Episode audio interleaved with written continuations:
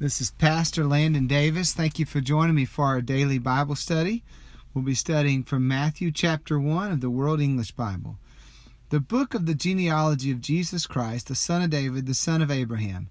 Abraham became the father of Isaac. Isaac became the father of Jacob. Jacob became the father of Judah and his brothers. Judah became the father of Perez and Zerah by Tamar. Perez became the father of Hezron. Hezron became the father of Ram. Ram became the father of Abinadab. Amminadab became the father of Nahshon. Nahshon became the father of Salmon. Salmon became the father of Boaz by Rahab. Boaz became the father of Obed by Ruth. Obed became the father of Jesse. Jesse became the father of King David. David became the father of Solomon by her who had been Uriah's wife. Solomon became the father of Rehoboam. Rehoboam became the father of Abijah. Abijah became the father of Asa. Asa became the father of Jehoshaphat. Jehoshaphat became the father of Joram. Joram became the father of Uzziah. Uzziah became the father of Jotham. Jotham became the father of Ahaz. Ahaz became the father of Hezekiah. Hezekiah became the father of Manasseh. Manasseh became the father of Amon. Amon became the father of Josiah. Josiah became the father of Jeconiah and his brothers at the time of the exile to Babylon. After the exile to Babylon, Jeconiah became the father of Shealtiel.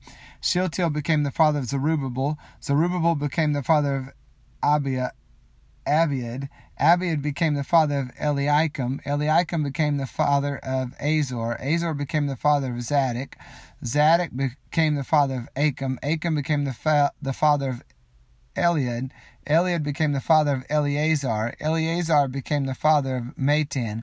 Matthan became the father of Jacob. Jacob became the father of Joseph, the husband of Mary, from whom was born Jesus, who was called Christ. So all the generations from Abraham to David are 14 generations. From David to the exile to Babylon, 14 generations.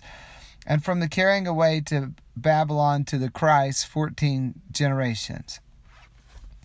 The genealogies are an important part of the testimony of Jesus Christ. Now, for people like me, I just close my eyes and try to plow through them. It's too many hard names. Most of them I've learned how to say at some point, but that many in a row, I just do the best I can and try to get through it. But for the original audience, especially for the Hebrew audience that would have had access to this gospel, um, this would have been very meaningful. And we see a little bit of this in the very first verse when it tells us that Jesus is the son of David. Well, this is important because God had decreed to David that his seed would be the rightful ruler of his people for all times. And then Jesus is declared to be the son of Abraham. And again, this is going to matter because the promise to Abraham was that his seed was going to bless the whole world. The genealogy here continues down through the different ancestry of Christ, but it's not complete. It was arranged in sets for easy memorization. And so, what makes this point interesting to us is if this is not a complete genealogy, and we know it's not, then those that were included could have been skipped. Uh, and since it's a partial list, the names that are included were selected. So it's interesting to look at the names that were included. Some were names of renown, names that would matter. Um, but what what I think is interesting is the women that are mentioned there. Genealogies um, oftentimes just included the fathers, but there are several women either mentioned by name or alluded to here, and those women, who they are and their story uh, really is surprising that they're included. You have Tamar, who was a prostitute. You have Rahab, who was a prostitute. You have Ruth, who was a Moabite. You have Bathsheba, who was an adulteress with David. And these are all included in the lineage of the Savior. Verse 18 Now the birth of Jesus Christ was like this After his mother Mary was engaged to Joseph, before they came together, she was found pregnant by the Holy Spirit.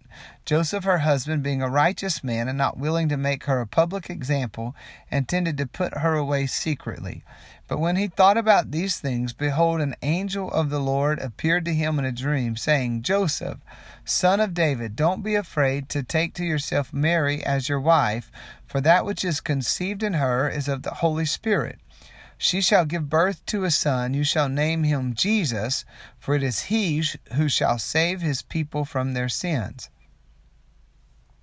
Interestingly, Matthew focused on Joseph and his encounter with the angel, and we find that Joseph was righteous and merciful, and he didn't want to publicly humiliate Mary, even though he knew that the child was not his.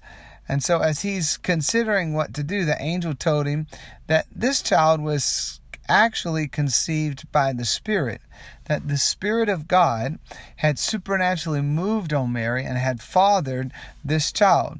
Now, Isaiah had prophesied and told us that the baby that was being born certainly was a son in the natural sense, a baby boy born of the flesh, born of a woman, born under the law. But there was also more to this child than just the fleshly baby. He was a baby, but Isaiah chapter 9 tells us that the son that was given was also the everlasting Father. He was a human child, but there was more than just humanity. The son that was given would, would also be called the mighty God. And now the angel pronounces his proper name by which he would be known. We're going to call this child Jesus. Jesus is a compound name. It literally means Jehovah or Yahweh saves or Yahweh the Savior. Verse 22 says, All this happened that it might be fulfilled, which was spoken by the Lord through the prophet, saying, Behold, the virgin shall be with child, and shall give birth to a son. They shall call his name Emmanuel, which being interpreted, God with us. Joseph arose from his sleep and did as the angel of the Lord commanded him and took his wife to himself and didn't know her sexually until after she had given birth to her firstborn son. He named him Jesus. So, this same Jesus is Emmanuel, God with us. What we find in this first chapter, I think everything from the genealogies, we find that he fulfills the, the prophecies and he's going to be this perfect, sinless Messiah. But we also see from the genealogies and then even into the meaning of his name that he is not intimidated by people's mistakes or sins. He is the perfect one, and he comes to save his people from their sins. And he'll do the same for any one of us today. Jesus truly is the Savior. Let us pray. God, we thank you that you came. We thank you when we couldn't get to you, you came down to where we're at. You're God with us. We can behold your glory. We can know you. And most importantly, we can be saved. I thank you for that kind of love. I thank you for what you did through the man, Jesus Christ, what you did in our stead uh, what you did when you died on your cross and, and laid down your human life that we might live. We praise you for it. Our faith is in you. We pray it all in Jesus' name. God bless you. Thank you for listening. Join us again tomorrow for another episode.